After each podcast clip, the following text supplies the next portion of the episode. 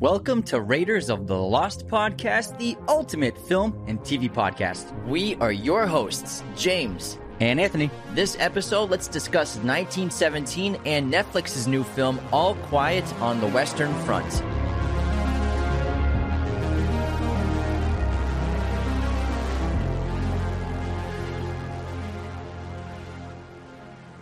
Hello, movie friends. Welcome back to the show. James and I just watched Netflix's excellent new film, All Quiet on the Western Front. We were moved by the film, found it really excellent, and we love war movies, so we thought, why not pair that movie up with Sam Mendes's film, 1917? They both cover the Western Front in World War One. So let's get into it. Yeah, these films are basically brothers. You know, it's covering the Western Front, the trench warfare that was going on in World War One. This war lasted about what is it, four years, 1914 to 1918, and not only was it horrifically deadly, one of the most deadly wars of all time. The world never seen anything like this before in terms of how many casualties there were. Virtually the entire war- world was involved in this war. The total number of civilian and military casualties in World War One was around 40 million. And wow. the war technology had just drastically changed so much. That's what caused so much death. You know, we had the first aerial dogfights, we had the first submarine attacks, the first tanks ever used in war. We have the Zeppelin bombings uh, by the Germans, trench warfare, toxic gases, and it seems like trench warfare, warfare from World War One, is a really interesting storytelling device because I think of how horrific the conditions were and the juxtaposition, I think it does so well with All Quiet on the Western Front in the film, the new one from Netflix, of showing the contrast between these soldiers who are going to their deaths, dying in the mud in these trenches, versus the fat cats who run the countries, the elitists, the the generals who are living in luxury. I think that's one of the great changes that they made to the film because this is the third time that the book has been turned into a movie. The first one was in 1930, then the second one was in 1979. And now this is a retelling of it. And what they did differently was add in the armistice, the signing of the ceasefire as a as a secondary plot telling device. I, we watched it and I was like, I de- I don't remember the sequence. So that was original. all added. So it's okay. All, that's all pretty much factual stuff that happened. Yeah. Those are real people, like the character that Daniel Bruhl plays, real people who lived and were involved in the signing this treaty. But but cross cutting that with the battles with the trench warfare, it yeah. worked really well for storytelling. And the Western Front was such a dangerous area. 17 million soldiers were killed just in the Western Front. And throughout the entire course of the war, the Western Front line only moved about 400 meters at the most, and it kept going back and forth side by side. And, so, the entire warfare of that area was just trying to take new land, try and take over new land. Both sides were doing it. And it was just like this battle of basically uh, resistance against against resistance against resistance, and they were just stuck there for years. In both films, 1917 and All Quiet on the Western Front, they do have similar approaches. They were both shot digitally. Obviously, 1917 is famous for its long take achievement. Uh, it was not technically one long take, but they shot it and edited it beautifully and seamlessly to make it appear as though it was it is one long take. And I love the approach. I think it's really impactful, very powerful because it has the real time aspect. Real time in terms of this movie, uh, it just feels like it's happening in a two hour period. And I've rarely experienced a film like that. There's only a handful that really actually pull that off. If you take a movie like Birdman, it has the same approach in cinematography and editing, but that takes place over the course of a day and a half. So it doesn't have the real time aspect that this film does. And to see not just like, and there are other long take movies, Silent House with Elizabeth Olsen, uh, Veronica, which is a great French film. They're all one takes, but they're very small in scope, few characters. But to see a movie of this scale, a giant World War One film, being shot with that style, I thought it was very mesmerizing. And the only reason why it didn't win Best Picture, and the only the only reason why Sam Mendes didn't win Best Director was because Parasite came out that year, mm-hmm. and that's an all time movie. This is an all time war movie and one of the best of the last decade. But Parasite, it really is an all timer, like for, a top hundred movie yeah, of all time for film history. And that, and if 1917 had come out any other year, I feel confident that Sam Mendes and the film would have won. He actually won the Golden Globe and the DGA award. So it was he was a shoe in for best director, but Bong Joon Ho came out on top. And All Quiet on the Western Front, it actually approaches it in a very similar way to cinematography, but also I like how All Quiet on the Western Front, it showcases the German side, which the story does, and it's I, I think it's amazing to be able to tell the story of the the enemy side of uh, culture that we fought against. I think it's absolutely appropriate, and it's important to tell stories of everyone involved in in conflict. But what this does is, especially with the youth we see, Paul and the other characters, they are completely um, sold on war. They're excited. They're tr- Paul um, changes his birth date to get into so that he can get drafted and, and enter the war. The kids are excited and elated. The German youth want to kill the French. They want to kill the British. They want to be proud Germans. They want to fulfill the destiny of their culture and their people. And so they were sold on this by the government and by the basically the marketing campaigns of the warfare. And then when they get to war, within the first day, they see how horrible of a place it is. Yeah, that was great. The the technical specs that you were talking about because I believe 1917 was the first film ever shot with the ARRI Alexa Mini, Mini. LF LF, and then this film All Quiet on the Western Front was also shot with that. So that's why not only does it look similar with the cinematography. Obviously, 1917 is superior cinematography. You have Roger Deakins, the GOAT, one of the greatest cinematographers. I would call him the greatest of all time. one of the best Yeah. artists of all time behind a camera. He filmed 1917. That's why, you know, it looks incredible. It might be the, one of the best looking movies this century. You could argue that for sure. And then All Quiet on the Western Front, really good cinematography, not quite the same when it comes to lighting and artistry, but they did a, uh, there are still plenty of tremendous shots in this film. Yeah. There are a few shots in All Quiet on the Western Front that I thought were kind of weak compared to the rest of the film, but I would say 99.5% of that movie looked beautiful, looked gorgeous, whereas 1917, that entire film was so well planned and art- artistically crafted. I will say that there are some long lenses in Western Front that threw me out, and it did feel a little bit like television-y in, at a few in a few scenes. Yeah, but they also incorporated lots of great long takes, Yeah. lots of great running shots. A lot of these films are so similar. It seems like if 1917 didn't come out, maybe they would not have remade All Quiet on the Western Front into this film from Netflix.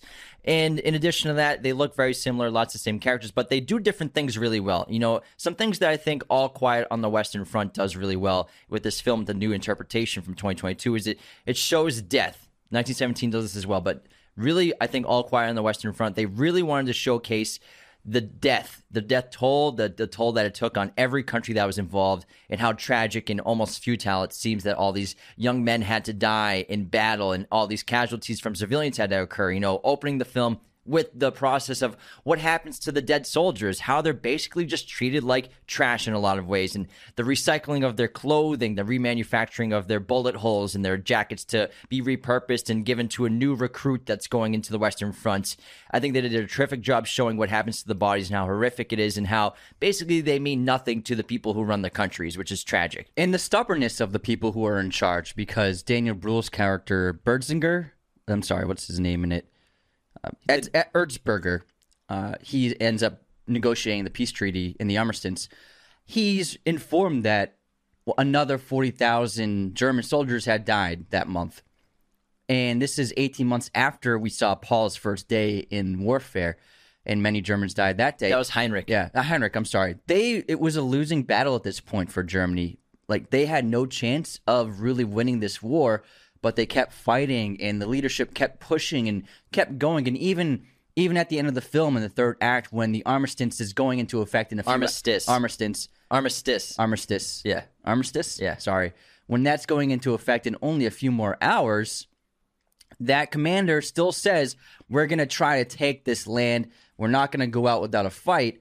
the The peace treaty was signed. They they didn't have to fight, but they just kept going. And obviously, the French they were in in their barracks and they were in um, the trenches. trenches, but they weren't and they weren't expecting an attack. And then the Germans came up and kind of surprised them by charging at them. The French never expected that they would try to attack with only a few hours left of actual technical warfare. few minutes. Yeah, 15 minutes left. yeah. That's why I think when I watch the movie, I feel like that's a very fascinating story to tell. Is that final like two hours? Well, I, th- I think what they're trying to do with All Quiet on the Western Front compared to 1917, which 1917, you know, it's that long take. It's a great singular story of just like pretty much this one character's journey to try to warn a troop that they're heading into a trap and following the British soldiers, and obviously just the one that survives to that point. Pretty fast paced story. You know, not a ton happens in terms of large scale storytelling for the war. Whereas All Quiet on the Western Front, it seems like it's a very long film. It's about two and a half hours long, lots of different climactic beats. We have like three or four different battles. Lots of scenes. But yeah. I think what they're trying to do is to show how drawn out the war was, how much pointless death there was, how so many people just died for no reason, and how no side would concede, and how it just kept going on and on and on. I think that's what they were trying to do with this film, with this character, Paul who is just wants to get out of there, but he's become a soldier and a recruit, and this war just keeps going on and on. There's a battle, then they think they're free from the battles, then another battle, and then he thinks he survived the war, and then there's another battle. It just won't stop ending. I think the the filmmakers are trying to draw it out to make it feel like what the war was really like for the for real people, how it just never would end. And the battles did feel overwhelming and chaotic and unwinnable at times and it really you really felt that especially the first the first day. I love the first day because in the morning the kids are so excited. They're all cheering and chanting and singing songs and oh yes we're gonna be we're gonna be soldiers. We're gonna kill the french. This is after the opening Yeah, where yeah. where Heinrich dies. yeah exactly. We're gonna we're gonna um take take paris. They're, they're like we're going to paris yeah! And they're marching and they're so happy but then eight hours later they're still marching. And you can the looks on their faces are like we're still marching oh my god. And their commander commanding, commanding officer is berating them. He uh he even forces paul to keep the mask on because he was delayed with putting his on. And then that leads into finally going to the trenches for the first time and encountering bloodshed and death until that explosion takes place. And then paul is assigned the duty of collecting the, the dog tags of the fallen soldiers. That all happens in his first day. And he ha- he also finds the dead body of his best friend on the first day and it was i thought that was so affecting the show. Just in the 24 hour period the elation ex- excitement and positivity the kids had which they were completely misled and encouraged by the government and by authority figures. This is what you have to do. This is how you you know prove yourself to the mother motherland. The fatherland. the fatherland.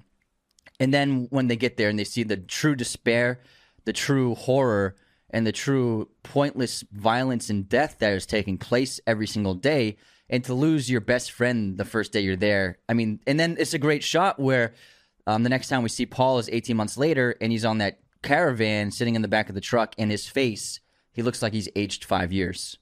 One of the things I think that All Quiet on the Western Front does so well, and I think is a a major factor that 1917 doesn't really do because it's a different kind of story, is showing what we've been talking about uh, with the indoctrination of youth and the exploitation of young citizens of a country in the perspective of both the youth who, like Anthony was just saying, they're they've been indoctrinated, they've been basically radicalized, and they think that they're going to find honor on the battlefield. They'll just be there for six Glory. weeks and they'll they'll be home for Christmas. You're gonna win. You're not gonna die. You're gonna be a hero. You'll get a medal and you'll be welcomed home as a hero. And they'll throw parades in your name and your honor.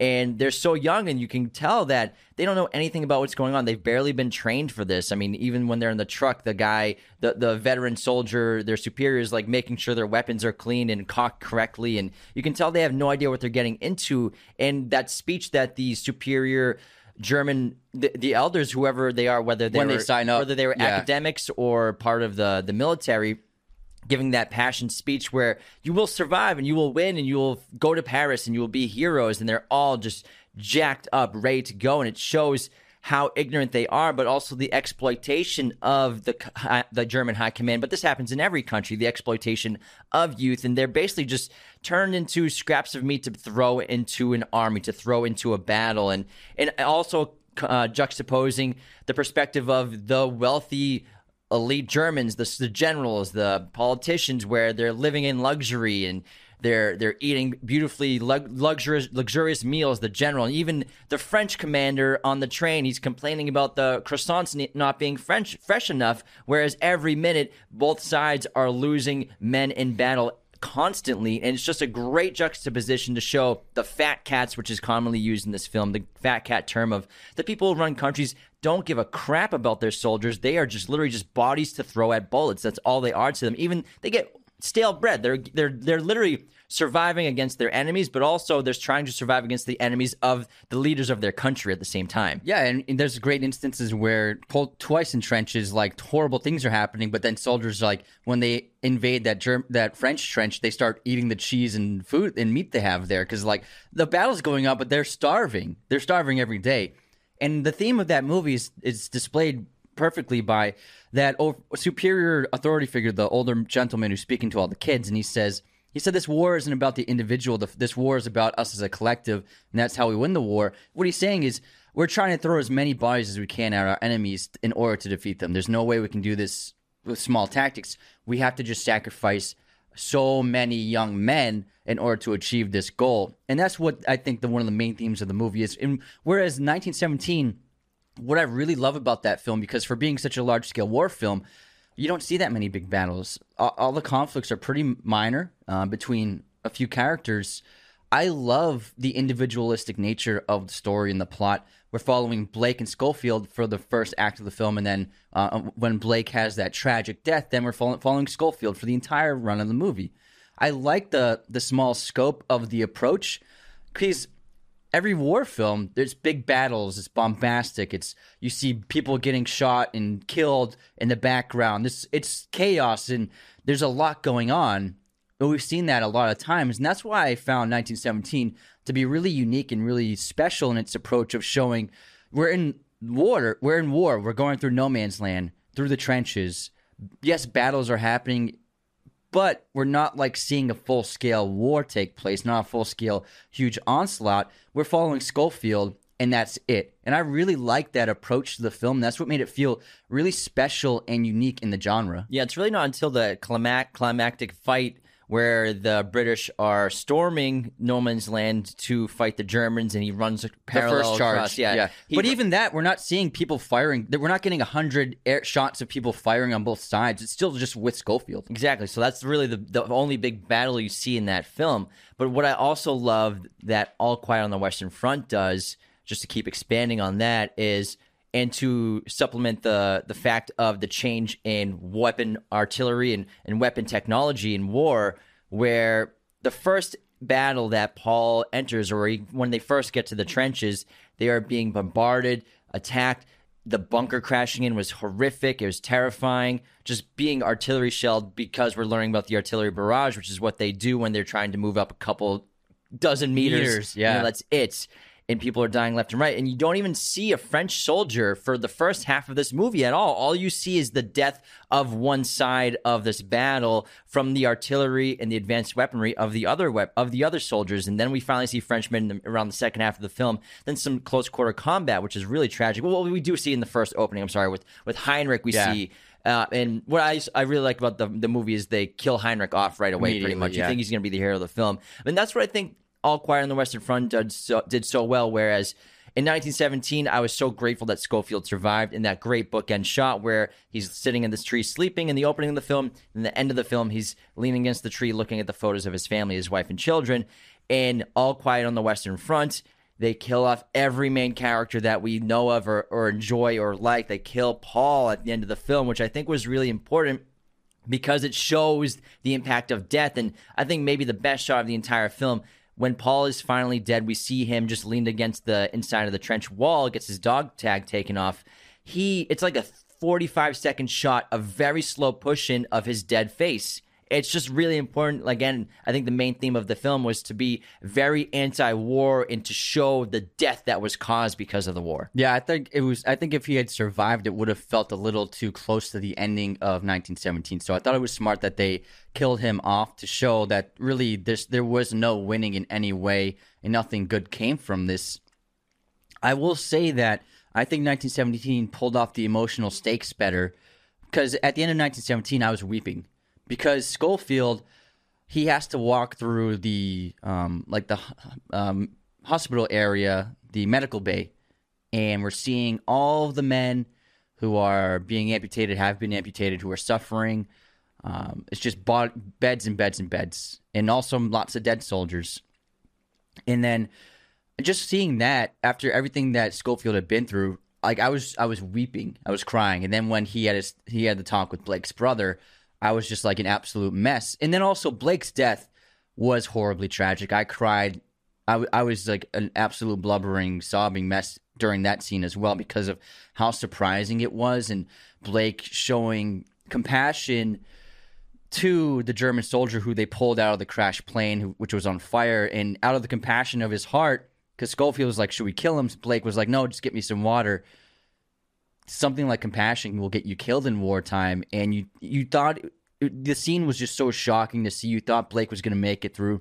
You thought he was going to be there with, with Schofield the entire film, and then seeing him just get stabbed and then slowly bleed out.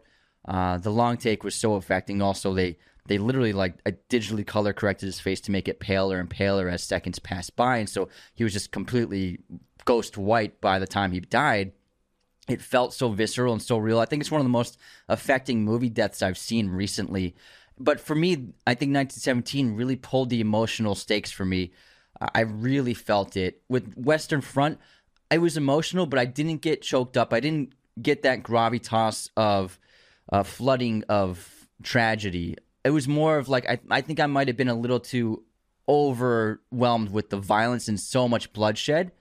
I might have that might be the reason why I didn't feel emotionally the same way as I did with 1917. I agree. 1917, I felt way more emotions for sure for the same reasons. I think just the onslaught of death, which was, I think, one of the main themes of the film for Western Front. That's why they Yeah. did that. But speaking of compassion, compassion was also a theme in Western Front between soldiers, between enemies. There are multiple scenes where enemies are face to face with each other, whether it be single combat, hand to hand combat, where they almost hesitate, where they don't want to kill each other, but it's basically you have to fight or else one of you is going to die. Who's it going to be, basically?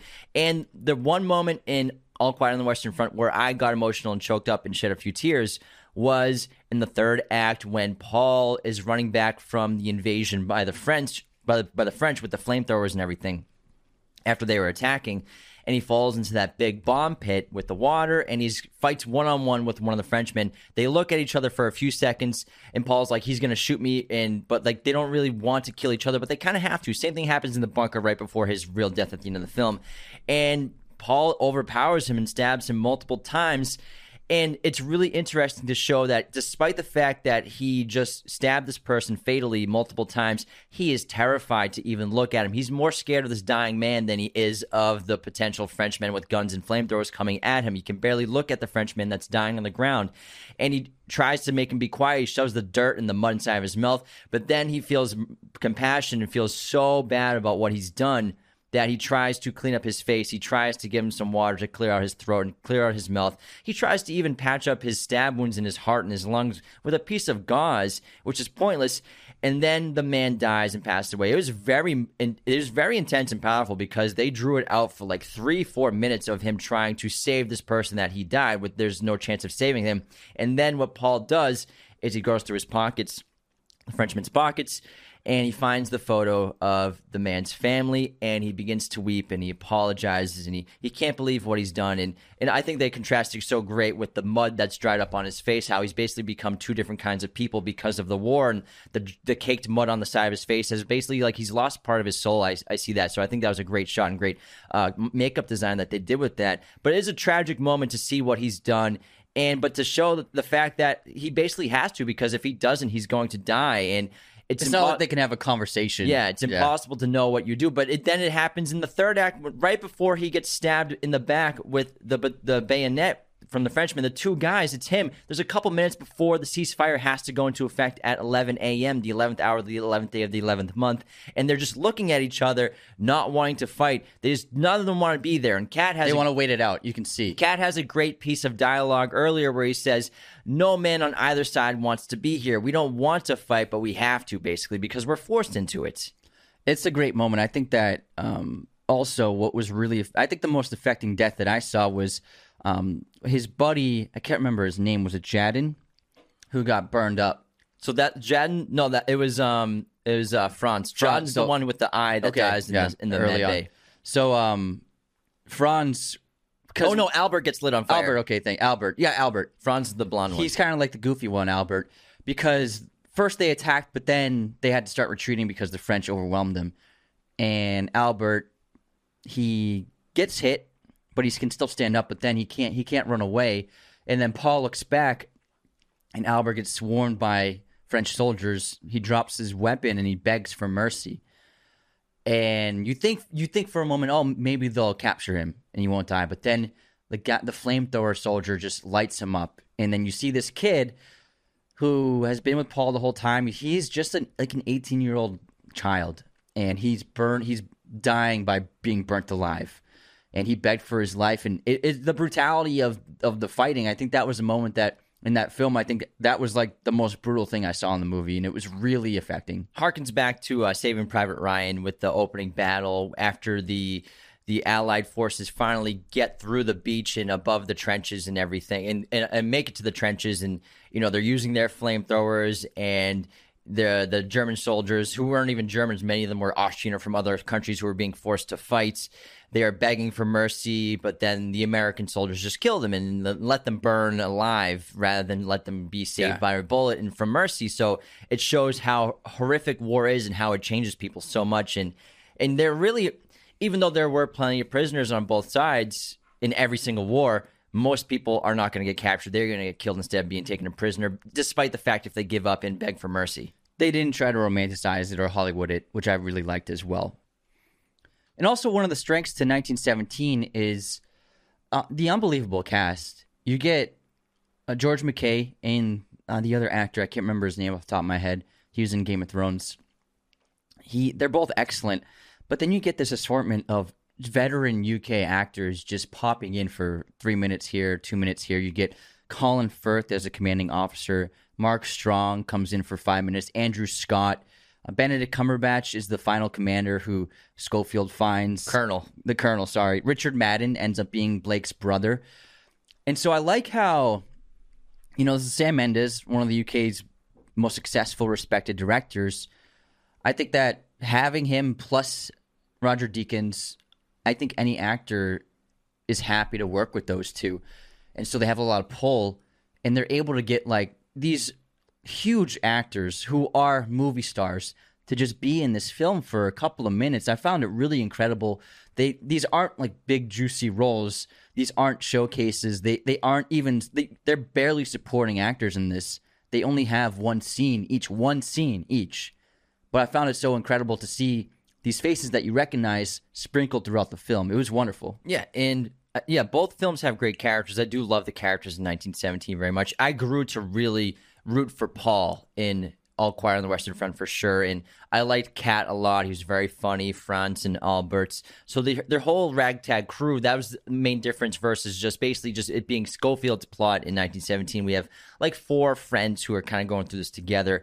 But I think the tragedy of the camaraderie that gets destroyed when, you know, they're just in their schoolboy outfits with their hats on and they're trying, they're going to get recruited and they're so excited for the war and they're forging a signature for Paul to go and fight. It's really tragic to see you know how excited they are. They think they're going to like summer camp. Basically, they're so excited to do this because of their indoctrination. And then day one, when they get there, you know, um, one of the one with the glasses, he's crying because he's like, I didn't know this was gonna be like, and and just to see that he dies the first day and to see what it's truly like to get there. They they first realize it when they're forced to get off the trucks and they put their gas masks on. I think Paul realizes it first when he's like you said he's forced to wear the entire trek to the Western Front. But even in the truck, they're very excited. They're even they're, they're like joking songs yeah. and and joking and everything. They weren't even taking their the commanding officer seriously. Yeah. Like they were laughing. They they loved being yelled at in that moment. It's not until they get to the trench and see what the veteran officers look like that you know this is this is not where we're supposed to be. And both films did that great in terms of like having these veteran officers who've been in the trenches for months at a time, whether it be uh, Kat, who's the the veteran officer here, who becomes great friends with with um with Paul in the film. Same thing with uh, he's the most compassionate person too. He's the one who keeps giving him food at first, and he seems to have like a lot of his humanity. He never really loses his humanity. I think it's because of the loss of his son. Yeah. You know, he's lost a son from smallpox, and he sees these are kids coming in 16 17 18 years old they they probably have never even kissed a girl or a guy or they've never done anything and they've never lived life before and here they are going to die in the mud alone, scared, terrified, unprepared.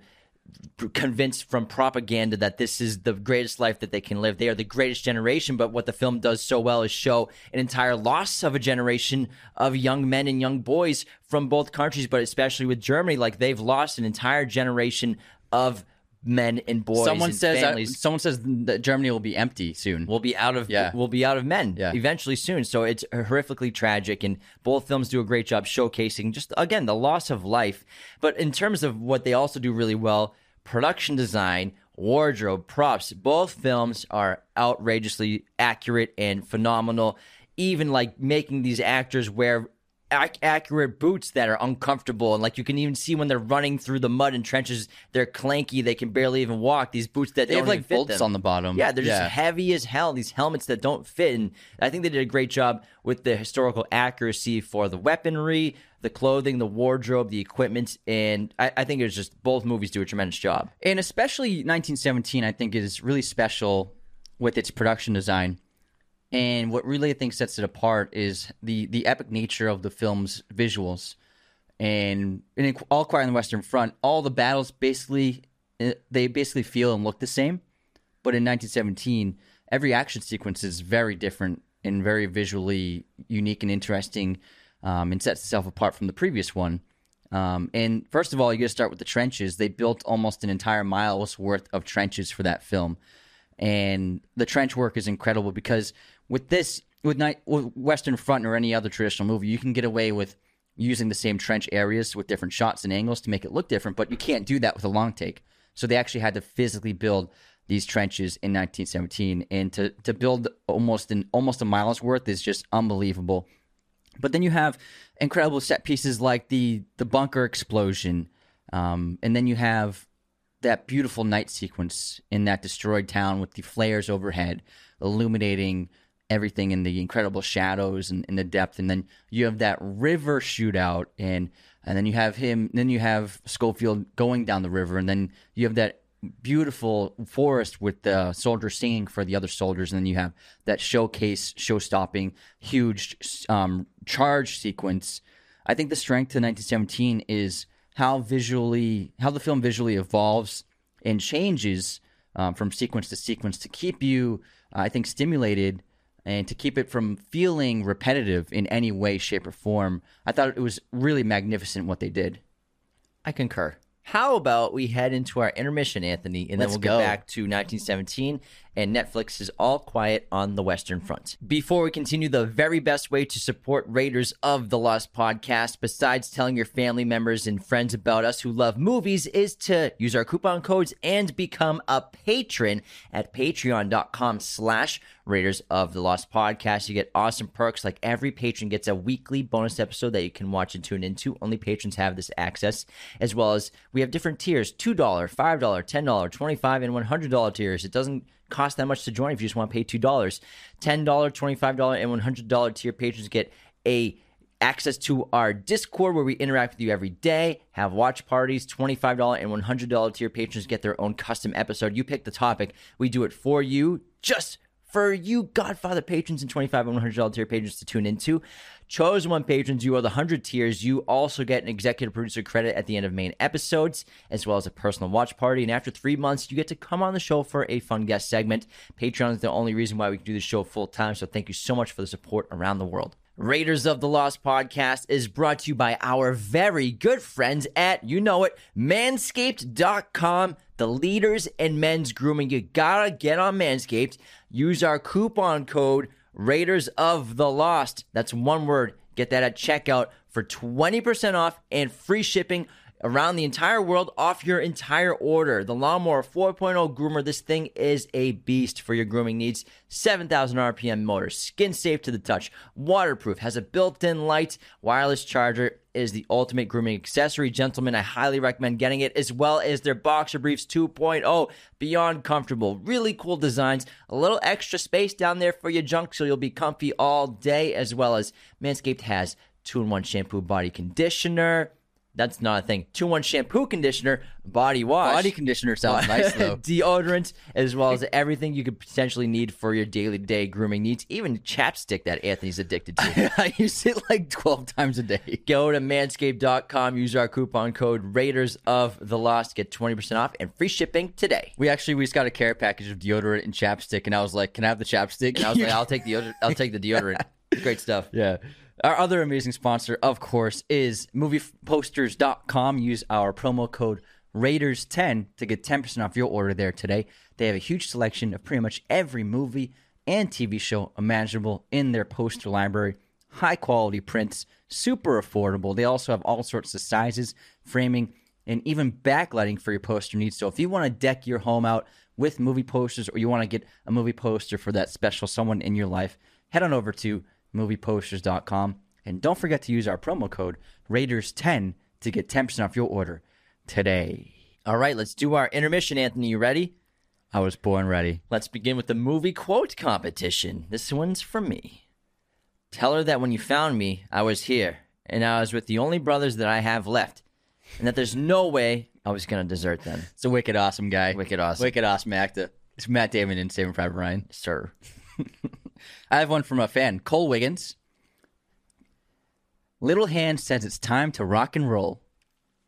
Oh, man, that sounds so familiar. Little Hand says it's time to rock and roll. I don't know. Point Break. Oh, man, that's Swayze. Yeah. No, I think it was Busey. I thought I was I thought I was in the van before they're about to rob a bank. Oh, bank. maybe. Yeah, yeah. Yeah, you might Because they be always right. say it's time to rock and roll before Yeah. they go in for the banks. Yeah, I think you might be right. Okay, here's my quote from. Uh, I'm not going to tell you the movie, obviously. okay, sometimes we don't do things we want to do so that others won't know we want to do them. Sometimes we don't do things we want to do so that others won't know we want to do them. I don't know. The Village, Huh. talking about uh, she tells Joaquin she knows he's like he likes her because likes her. because he doesn't touch her. Gotcha. Moving on to our movie release year guests. So, like I said, All Quiet on the Western Front has been adapted two other times into films. Accidentally said those years earlier in the episode. Can you remember what years they came out? 1930, 1979. Yeah. I knew the 31. I didn't know the second years. So thank you for the thank you for the second one. You're welcome. Okay, guess this movie release year. Barton Fink. 1998? Mm, 91. Wow, it's that old. Holy crap. It's really good. I watched it uh, a couple weeks ago. Yeah, I haven't seen it in like a decade, but It's I, I fantastic. I knew it was the 90s, but damn. John Goodman's crazy in it. Movie pop quiz time. What war did Clint Eastwood serve in? Clint served in um how old is he? 182. Korean War. yeah. Nice. He also was he was so he was a passenger on Yeah, it's a a, crazy a story. Navy 81Q torpedo bomber that developed engine problems and crashed off the California coast near Point Reyes, not far from San Francisco. He and the pl- pilot swam to shore two miles away in the frigid water, which is a crazy story. And when he got back, uh, because of his ordeal, they didn't send him back to war, and then he started acting. Yeah, he was uh, honorably discharged. Yeah, I I, heard think in 1953. Scott Eastwood told that story. It's crazy. Nuts. Because Nuts, like if he went back to war, like who knows if he would have been acting afterwards. Okay, here's my quiz question: How many times has Roger Deakins been nominated for an Oscar?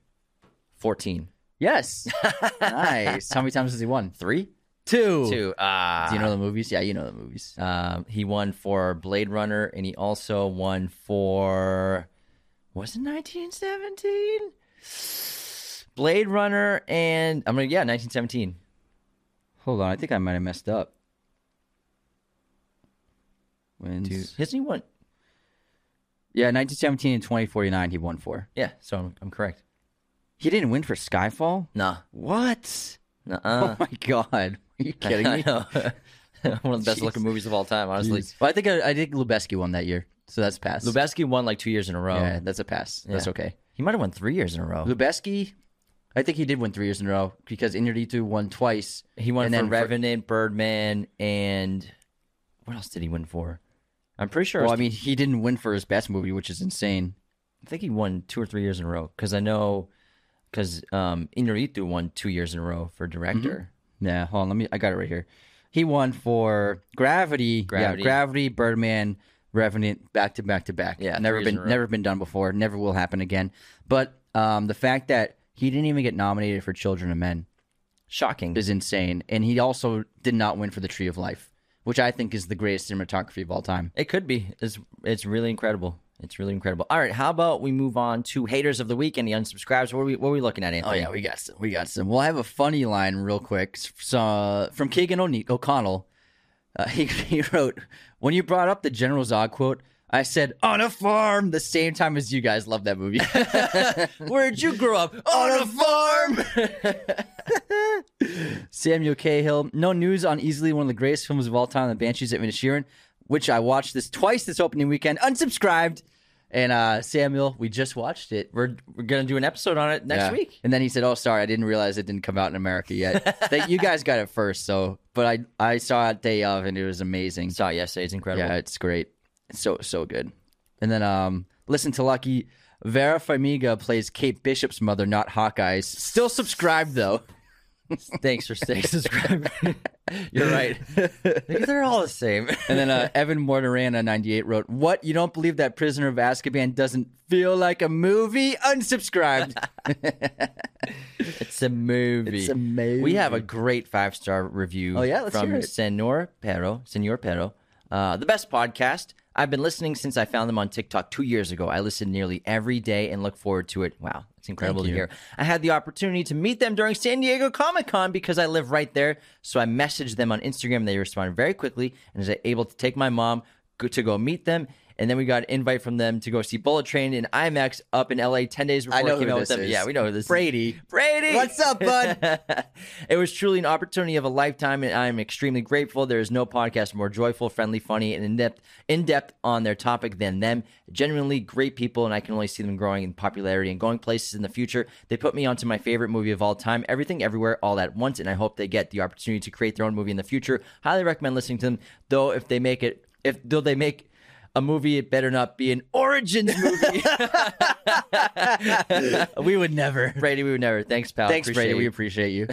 yeah, and then it was so cool that our IMAX reps they invited Brady and his mother th- to come to an early screening for Bullet Train where they had the David Leitch was Leitch there, and yeah. his wife producing partner were there with a Q and A, which is really cool. So that was a really cool experience for Brady to come as well. Yeah, so, that was awesome. Yeah, Brady, you're the best. Thanks, we appreciate bud. you, pal. Now, on this day in film history, today is November 10th. In 1940, Walt Disney begins serving as an informer for the Los Angeles office of the FBI. His job was to report back information on Hollywood subversives, su- subversives, sub- subversives. Yeah, I'm, I'm saying that word right. yeah, man. In 1969, Sesame Street premiered on PBS. In 1990, Home Alone premiered. In 1998, Star Trek Insurrection premiered. In 2000, Men of Honor is released. In 2004, The Polar Express is released. In 2006, Stranger Than Fiction and Babel are released. In 2014, The Hunger Games Mockingjay Part 1 premieres. In 2017, Paddington 2, Three Billboards Outside Ebbing, Missouri, and Murder on the Orient Express are released. what a day. In 2021, New Zealand filmmaker Peter Jackson sells Weta Digital's technology division to video 580. games company. Can I finish? Sorry, I just. Can I? People can't listen because you're talking over me, Anthony. Let me let me say that again. I'm gonna run the whole thing back now. I'm just kidding. In 2021, New Zealand filmmaker Peter Jackson sells Weta Digital's technology division to video games company Unity for 1.6 billion dollars. Happy birthday to the late Brittany Murphy and Taron Egerton. He actually just sold another company for 580 million um, this year. What company? It's, it has to do with uh, technology-based CGI animation as well. Wild. Now, my streaming recommendation is going to be Fruitvale Station. Just got put on Amazon Prime for November. Incredibly emotional film from uh, Ryan B. Coogler. Jordan and Ryan Coogler, who obviously Ryan Coogler makes the Black Panther movies since that just came out this month as well. My recommendation is Burning, which is a wonderful, mysterious, dramatic South Korean film. Uh, Steven Yeun uh, has a great role in it. He's terrific in it. Highly recommend. It's incredible.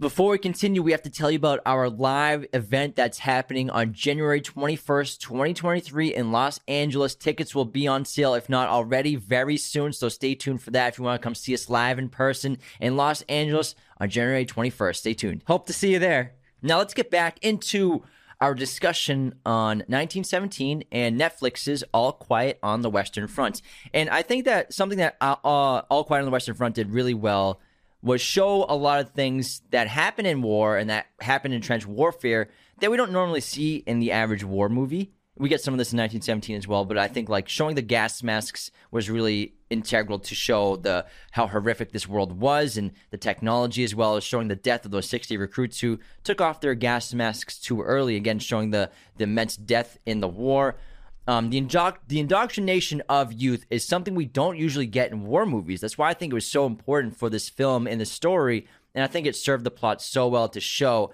how the propaganda of the elites of Germany, and again, every country does this, push these young men and these young boys to enlist and to think they were going to be heroes for their country instead of just what what actually happened was dying in the mud. Yeah. Also, the flooding of the trenches was something I hadn't seen before. That was next on my list. Oh, nice. So the trenches were great, but to see the flooding and to show how they're trying to just get the water out. That's the day one they get there. They're trying to get rid of the water in the trenches and they don't know what to do.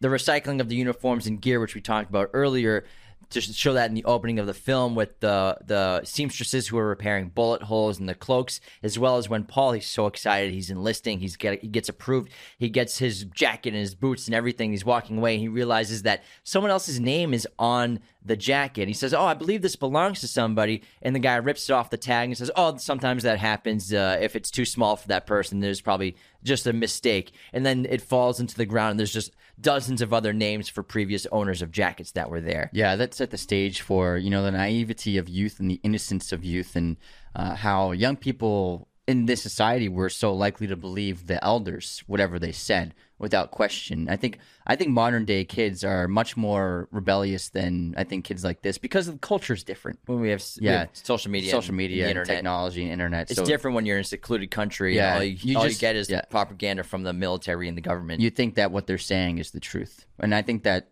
that's one of the strength, strengths of the film is the lies that the the government and the those in power fed to the to the public to really make them uh, believe that what they were doing was just and right, and also that they would survive and come back as heroes, which was which they knew they were getting forty thousand deaths a month. They knew that they were just sending these kids literally just to die. just to stand in the way of bullets. Yeah. That's all they they were using them for.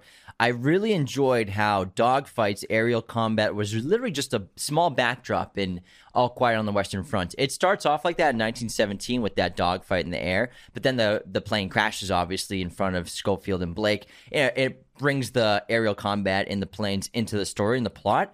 I like how it's just a background service to the characters of All Quiet on the Western Front, where they're reading the letters and they're literally just taking a shit right there. And there's a dogfight going on behind them, and they don't even really pay attention to it because it's every day this is happening, probably. So I really like that as a backdrop composition to the shots. And both films did a good job with uh, lacing moments of humanity throughout. Uh, for example, like that conversation with him talking about his his he's reading the letter because he's illiterate. He's reading a letter from Kat. His, from Kat's letter from his wife, and uh, you hear you learn about the the dead son. It's very tragic, but also the other friend who ends up going to hang out with the French girls, and one of the French girls, Eloise, gives him her handkerchief, which all the kid, all the boys like take turns smelling. I It's wanna very, it. very funny. He's like, "Hey guys, it's mine. It's mine." In 1917, has really brilliant moments. Um, most notably, the cherry blossom conversation that the two characters have while they're walking through the the hillside. Um, you really get to feel for Blake, and you get a sense for both these young characters and who they are, and what their lives are like.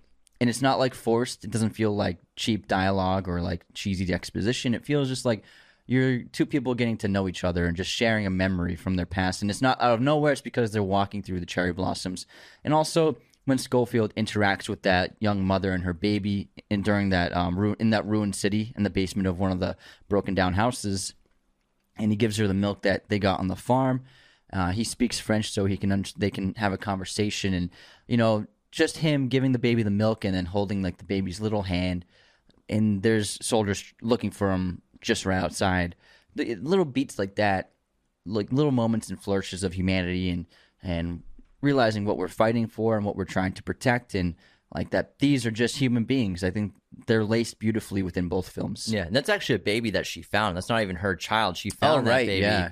And fortunately, he got the milk earlier from the farm right before Blake died. And, you know, that's a great thematic point. I, th- I would say that 1917 definitely has better themes about life and the effects of war on a population. You can use the three of them as as a metaphor for what's happened to the countries and what's happened to their population, how they're they're just the families are torn apart. They're all just kind of individuals who kind of have to come together to try to reform their country, basically, because they've lost their family members and they're basically alone now. So I think the thematic elements in 1917 are definitely a little stronger. And you know, the innocence with milk. That's a great uh, metaphor for the film and, and the and then I'm sorry, and then the, the singing scene, Mm-hmm. just a group of young soldiers listening to someone with a beautiful voice, just for a, a few minutes right before they're charged to war.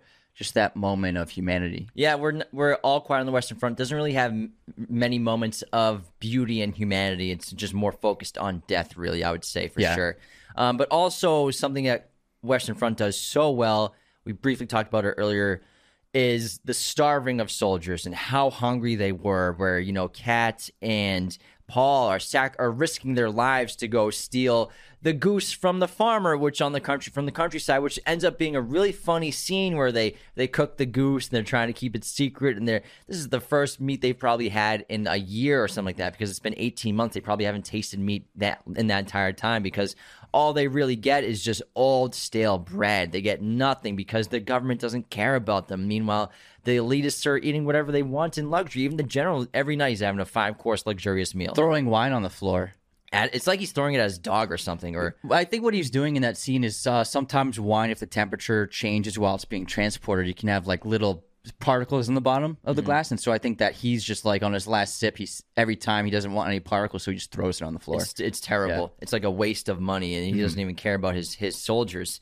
Also, that uh, also connects to, like I stated earlier, where these soldiers are literally surviving not only against they have to survive the war in the battles, but they're surviving against their leaders. Their leaders are basically as much an enemy as the people who are shooting at them are.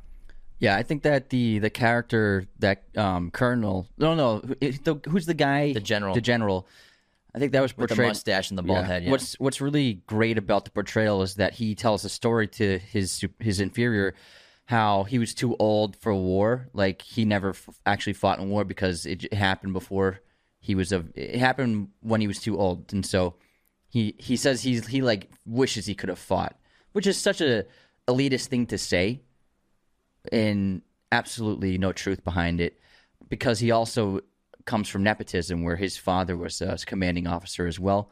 So you can tell this guy lived a life of privilege uh, hasn't actually had to face true conflict even though he says he wishes he could have se- seen true conflict I He does have a scar. he does have a scar, I guess, but he, he says that he's the war happened when he was too old. The fir- the war before this one, he could have a scar from whatever. But I do look at him as a as a perfect textbook example of uh, a spoiled elitist who comes from wealth and who comes from a powerful family. in high class. Yeah. And actually reminds me of Lieutenant Dan, minus, you know, Lieutenant Dan's character is a little more comical. But Lieutenant Dan, same kind of situation where like he wants to die in combat, but Forrest won't let him. And so it's kind of the same kind of thing where that general wants nothing but battle and conflict and even sends his boys out to die to try to salvage somewhat of a victory on the final day, the 11th day, the 11th hour of the 11th month even though there's only a few hours to the ceasefire, he's still sending them out to die, and most of them do die. And what I loved about Quiet on the Western Front was the addition of the ceasefire to the plot, like we talked about at the beginning of the episode. It was just so interesting and disturbing at the same time to see, obviously, our main character, Paul, get stabbed literally a few seconds before the ceasefire is hailed out. And then as soon as the ceasefire is announced, we have French and Germans fighting each other in these trenches. They stop fighting. They put They're their walking guns down, past each other? shoulder to shoulder. They don't even look at each other. And Paul's dying out. You know, he gets stabbed in the heart by a by a bayonet.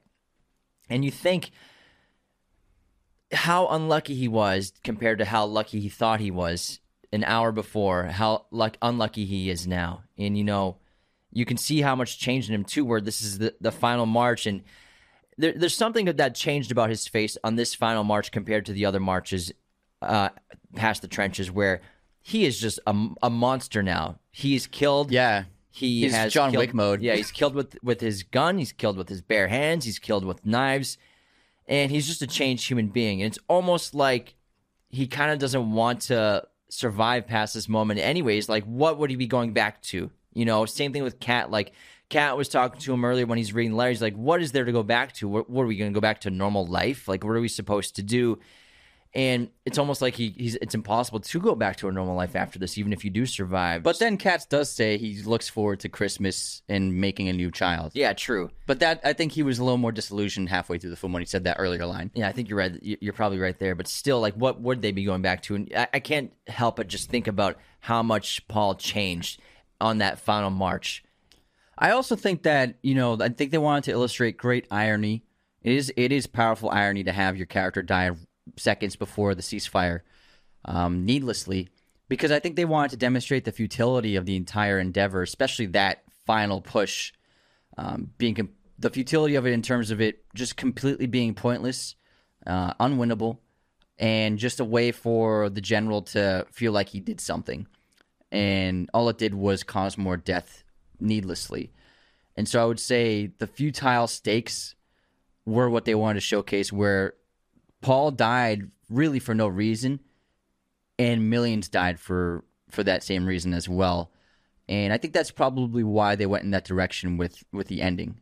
And what's really interesting about both 1917 and All Quiet on the Western Front is they're both loosely based on true events. Obviously, the war, wars, but um, with 1917, Sam Mendes' grandfather, his true story of real life being in World War One was the base for the idea of the film, where he was injured in May 1918 when he accidentally inhaled poisonous gas used by a German army during their attack at La Basse Canal near near uh, Béthune, France. But you know, he kind of had a similar story where he had to go on this little mission to give information to another battalion or another troop, and he was chosen because he was much small. He was a small guy, and he was able to like He's five hide. foot four. Yeah, he's, he's able to hide and get through the areas more quickly without being seen. And so basically, it's kind of a, a loose, ins- a true inspiration for the film 1917. Then obviously, All Quiet on the Western Front is based on the world-renowned 1929 German novel of the same name, written by Enric Maria Remarque. It's historical fiction, and it tells the story of Paul Bäumer, who enlisted as a German soldier in World War One with propaganda-fueled dreams of becoming a hero. However, those dreams are shattered by the violent, horrific reality of the wars. Now, en- um, Enric himself was a German World War One veteran who witnessed and experienced the trauma he describes in his book. He actually even had to tone down the horrors of the war in his book at the request of the publisher. And so it's somewhat of a true story based on his uh, interact his experiences in the war as well as his comrades and fellow soldiers interactions diaries from other soldiers he kind of basically pieced together the story with that and the, the 2022 movie version that we've been talking about with All Quiet on the Western Front from Netflix adds the extra true story flavor. This is according to Decider. That was not a main focus in the novel. The signing of the armistice of uh, on November 11th, 1918, which ended the fighting and signaled a defeat for Germany.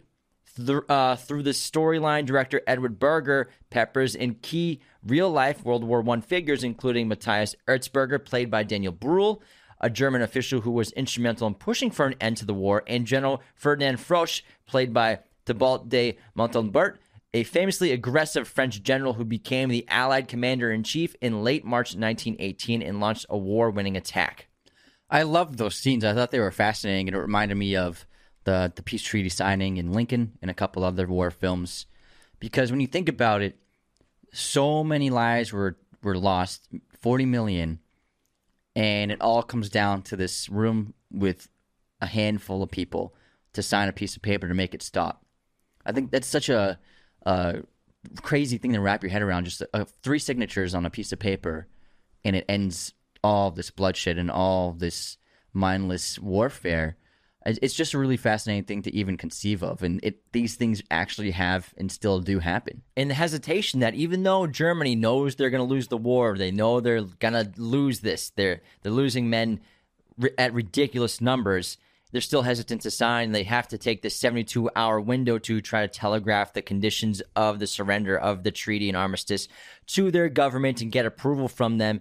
And then when they finally do, um, there's that general who almost doesn't sign at the end. He and his hesitation yeah. because of pride, you know. The, Daniel mo- Bruce- the fatherland. yeah, Daniel Bruhl's character, he's trying to get rid of this self pride that these German government officials have of like, oh, we can't surrender defeat. These terms are ridiculous. It's like, would you rather not have a country anymore? Would you rather lose every soldier that you've ever had? Would you rather lose the enti- an entire generation of your youth or end the war, which they had to do? And thank goodness they did. Yeah, it's. It, I think it was a really powerful mo- mo- um, moment. I wish we could have gotten a little bit more of his character, Erzberger. I think maybe an earlier scene I think would have helped for sure. But I, th- I think it was a strength of the film to add that entire sequence. Yeah, especially because he was billed as the lead actor for Yeah. this. But I think it's because he's just a big name, especially in Yeah. Germany. I didn't even know he was in the movie until I saw him like a profile of him, and I was like, "Is that Bruhl?" you're like, "You're like, yeah."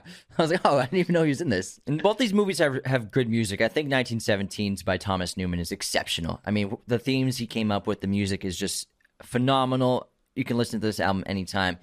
And but I think what Quiet on Western Front did was a little different with their music, is it kind of felt like Inglourious Basterds that time, where there's like percussion editing, which I kind of just like feel. It It feels felt like, gunfire. yeah, so like the Yeah. drum beats and some like heavy, uh, I don't even know synthesizer There's, like, beats, synth brass. synthesizer Yeah. beats and percussion beats with drums to to go with cuts, which is really interesting uh, way to tell the story and to way to to push scenes along. Um, But also with just the, even when there wasn't editing, it Mm-hmm. would it would just be like a long take, and you'd hear just like a rap of a few drums, and it would- yeah, it felt like I thought it was Inglourious interesting. Basterds Yeah. like. it felt very interesting. Yeah, I liked it a lot because you don't really get contemporary sounding music with period pieces like this. And I also like the chaotic nature of the music, where you never knew when music would take when music would play, and it was honestly it was surprising and shocking when you heard it.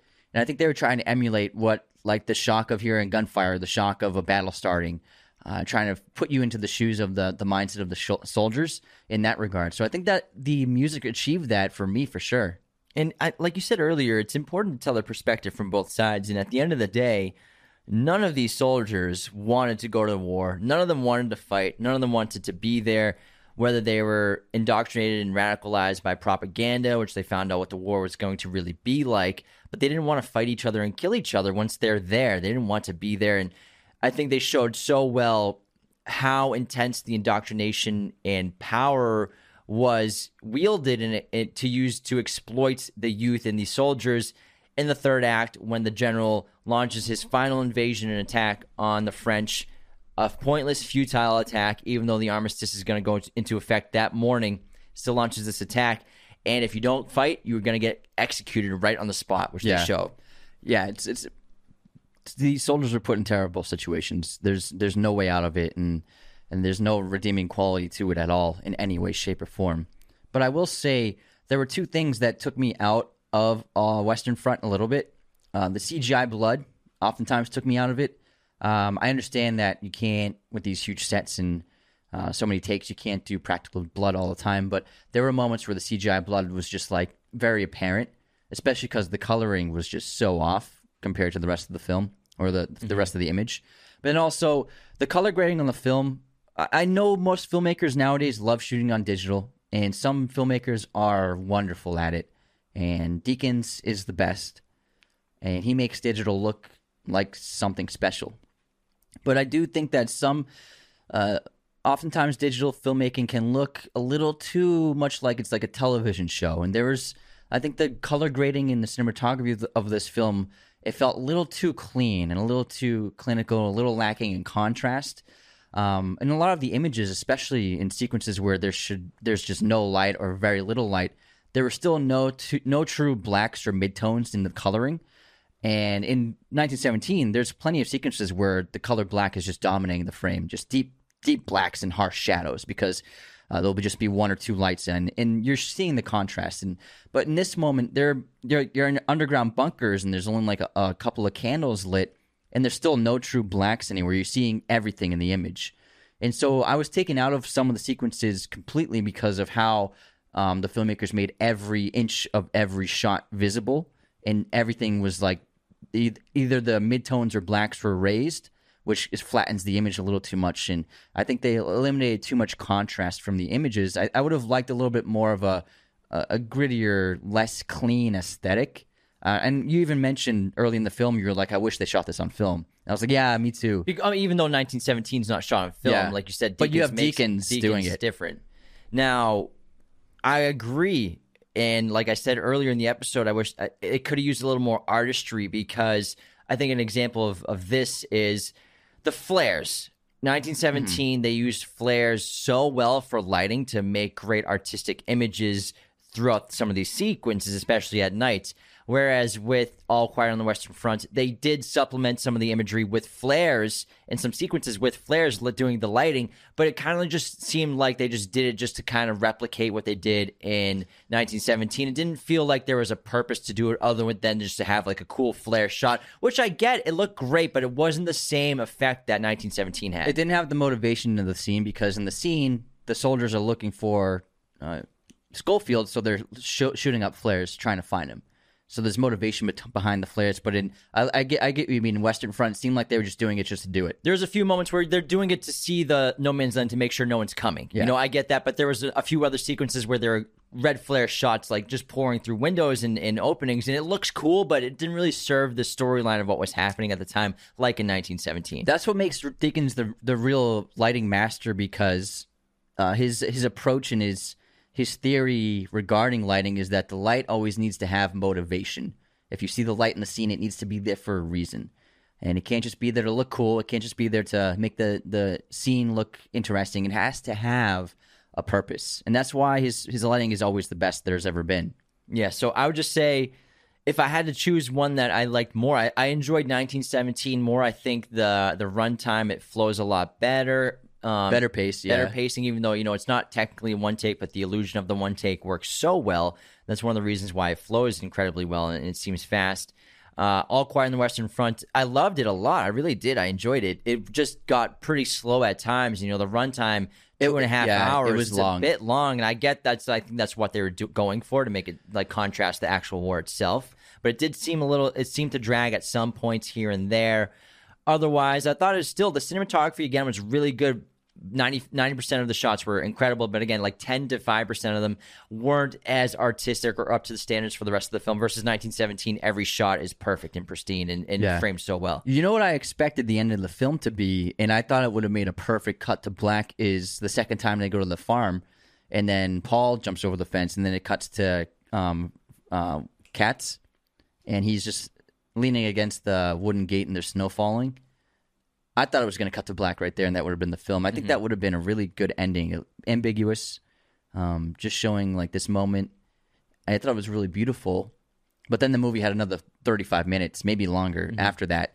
And I was like, that might have been the when you should have ended the film. That's what I was thinking. But I, I think they were both just still. They're still Yeah, really yeah. great. They did a great And job. I- it- For a Netflix movie, it's really It's great. one of Netflix's Yeah. best originals for sure. You know, I, I think there's, this is one of the best they've made since like The Irishman. They, I think they've really only made a handful of really great movies, Netflix, and this is one of them for sure. Now, let me give you the critic scores for these films. So, Let's hear it. 1917, directed by Sam Mendes, Rotten Tomatoes, it's an 89%, in uh, critic score, 88%, audience score with an 8.2 on IMDb. Anything around 8 is really great. And 8 point, over 8 is phenomenal. 8.2 with a ton of reviews.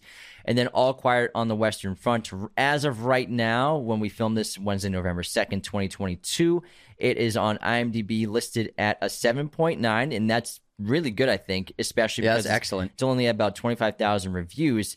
And then Rotten Tomatoes, this film is a little higher. It's at a 92% critic score, 90% audience score, directed by Edward Berger again. And both just really received very well by critics and audiences alike. Very similar ratings. And I, I think they're both really well made. 1917, I think, is the superior film, but I think All Quiet on the Western Front, for being the third time this movie's been made, I think they did a really great job, and they did interesting ways to change up the story and the plot by adding the the cross cutting plot of the armistice and the signing of the of the treaty. I thought that worked really well with the story and the juxtaposition of the elitists versus the soldiers who were basically turned into just body bags to accept bullets for their cause and the exploitation and indoctrination of the youth. I think is one of the great strengths of the film.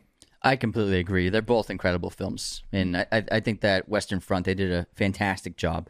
Um, and I do think that 1917 will go down as one of the one of the greats in the military genre. Also, you have to factor in that we didn't get a chance to see this in theaters all quiet on the Western Yeah. Front, so I- I, think that watched- takes away from it as well. I, I- I think I would have had would have had a bigger impact on me if I saw it in theaters for sure. If they shaved some runtime off in theaters, I think it would have been a much better film.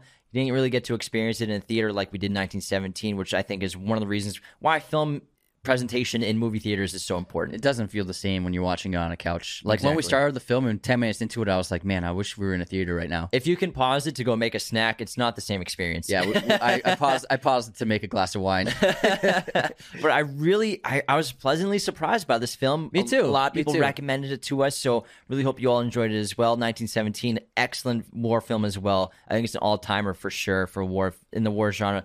Very good film from Netflix here with All Quiet on the Western Front. Really hope you enjoyed this episode from us, everybody. Become a patron at patreon.com slash Raiders of the Lost Podcast. Take care. See you next time. This episode of Raiders of the Lost podcast was executive produced by our chosen one patrons Luke Exelston, Tyler McFly, Darren Singleton, Anthony DeMeo, John Agraz, Becca Keene, Cody Moen, Benjamin Cook, Calvin Cam.